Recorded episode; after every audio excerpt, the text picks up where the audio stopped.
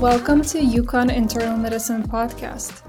This is Alatur Shujin, your host and a chief medical resident here at UConn. Before we start, a quick disclaimer. All opinions and views expressed in our podcast are entirely the responsibility of the authors and do not represent the opinions of anyone else in the UConn Department of Medicine. The content presented is for educational purposes only and should not be taken as medical advice. With that out of the way, let's dive into this week's episode of Ambulatory Series and talk about hearing loss. Our goal for today will be to cover diagnosis and management of acute hearing loss as well as chronic hearing loss. At the end, we'll briefly talk about over the counter hearing aids and the evidence behind their use in patients with mild to moderate hearing loss. Hearing loss is actually very common, with nearly 15% of Americans experiencing hearing loss at some point during their life. Important to mention that majority of hearing loss cases develop after birth, with only 0.1% of population being born with impaired hearing. Nearly 50% of patients over the age 70 will have some degree of hearing loss and 80% of patients over the age of 80. Presbycusis, or age-related hearing loss, is usually symmetrical and slowly progressive and remains the most common cause of chronic hearing loss in older adults. Generally speaking, hearing loss can be divided into two categories conductive and sensory neural hearing loss. Conductive hearing loss, as the name suggests, comes from inability of external and middle ear to mechanically transmit sound vibrations. Some of the common conditions responsible for conductive hearing loss are cerumen impaction, otitis media, and otosclerosis. Sensorineural hearing loss, on the other hand, primarily involves loss of function of inner ear or vestibulocochlear nerve. Some of the common reasons for sensorineural hearing loss are genetic disorders, noise exposure, and presbycusis. In the primary care setting, you're unlikely to have the audiology equipment such as tone emitting otoscope necessary for a proper assessment of hearing. So, what do you do? You can try whispering numbers and letters and asking your patient to repeat them back to you. Sensitivity of whisper test ranges from 30 to 68%, and specificity ranges from 70 to 90%. Don't forget that whisper test is also operator dependent. Next up, we have Weber and Rinne tests that you probably remember from med school. These tests also don't have a great sensitivity and specificity, but can help you differentiate a conductive versus sensory neural hearing loss in the office setting. Both tests require a tuning fork at 512 Hz. For Weber test, the vibrating tuning fork is placed on the middle of the forehead, and the patient is asked to identify which side the tone is heard louder. For Rinne test, the vibrating tuning fork is placed on the mastoid process, followed by holding the fork right next to the external auditory canal. Patient is then asked to comment on what part of the test the sound was perceived louder.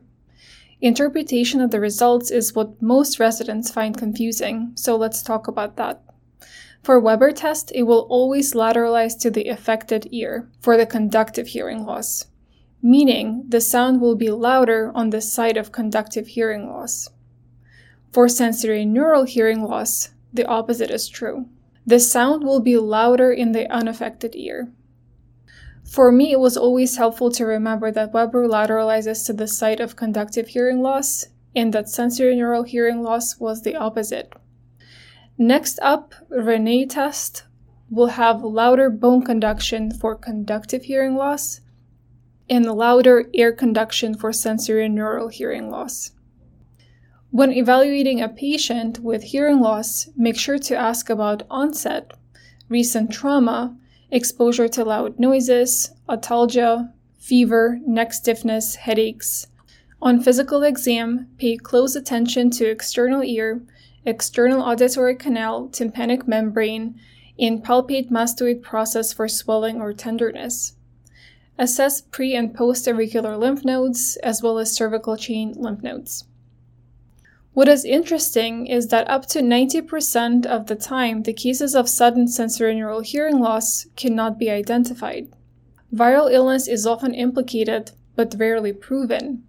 Some of the non viral causes include trauma, exposure to loud noises, barotrauma if patient does scuba diving, medications, which can include NSAIDs, aminoglycosides, loop diuretics, or platinum based chemotherapeutic agents. Sjogren's syndrome, Cogan syndrome, bacterial otitis media, or mastoiditis have also been involved in some of the cases. Fortunately, up to two thirds of patients with idiopathic sudden sensorineural hearing loss regain their hearing within weeks and up to six months. Starting timely therapy for this type of hearing loss is crucial. Ideally, you want to start steroid treatment within two weeks of symptom onset, although treatment can be given up to eight weeks after onset.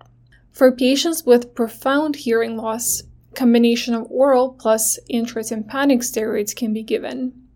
For patients presenting within 48 hours of symptom onset, valacyclovir can also be considered. I don't know if some of you may have heard of over the counter hearing aids, but FDA had first approved it in 2017 and first models available for purchase in 2022. They're pricey and can cost anywhere from $200 to $1,500. There is little data on their effectiveness, but some patients whose Medicare plan does not cover prescription hearing aids, over the counter options may be their best bet.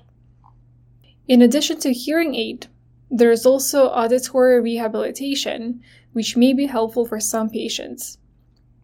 Auditory rehabilitation usually includes speech and lip reading, education on reading facial expression, and choosing the best environment to enhance hearing with reduced background noise and good lighting.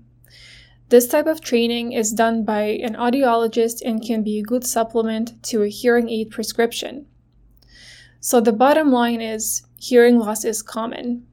There are two major categories of hearing loss conductive and sensorineural.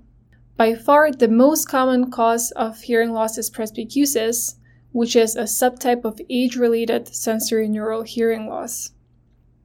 Sudden sensorineural hearing loss can be very concerning to the patient and can be caused by viral infections, medications, barotrauma, loud noise, as well as some autoimmune conditions such as Sjogren's syndrome and Cogan syndrome.